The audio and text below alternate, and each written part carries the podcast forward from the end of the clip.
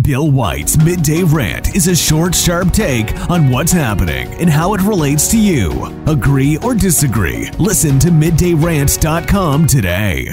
During the 2020 presidential election campaign, everyone saw, and any genuinely open minded person would have accepted, that Joe Biden was suffering from some form of cognitive impairment. He didn't actually campaign in any traditional sense of the word. Instead, his periodic pronouncements from the basement and a compliant media reinforcing his message and the unlawful acts in at least six states by those in control of the election process, together with the corporate media pronouncing any independent challenge uh, to what was happening as untrue or a conspiracy theory, much like what was done with the Hunter Biden laptop story, assured Biden his victory. But the laptop story was true then and it's now been confirmed true, or rather, it's been accepted as having been true, but not before the damage was done.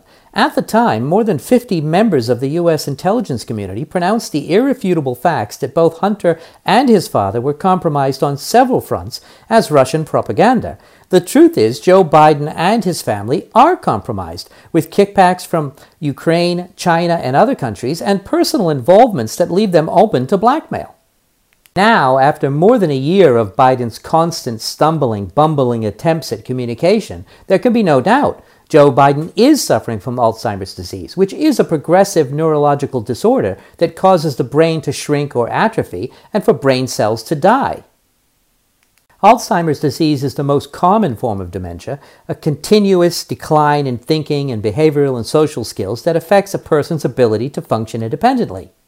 Of course, millions of Americans and others around the world will have witnessed the symptoms in their own families, and so anyone who is honest knows that Biden is unable to function independently. It's a fact Biden has dementia. The only question is who's running the country? Who's in charge?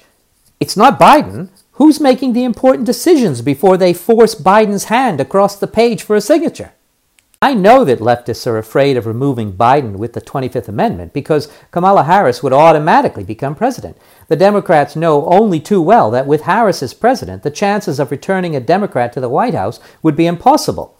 So they need to somehow carry Biden while they search for an electable replacement. But at what cost?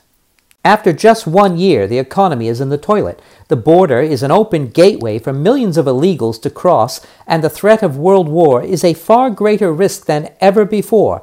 And without a commander in chief in charge who understands what's happening and is able to respond in real time, without confusion, and without an unelected, unknown third party making the decisions, there is a serious national security threat for America. And that threat is Joe Biden. Whatever you think of Kamala Harris, Joe Biden must be removed, and now.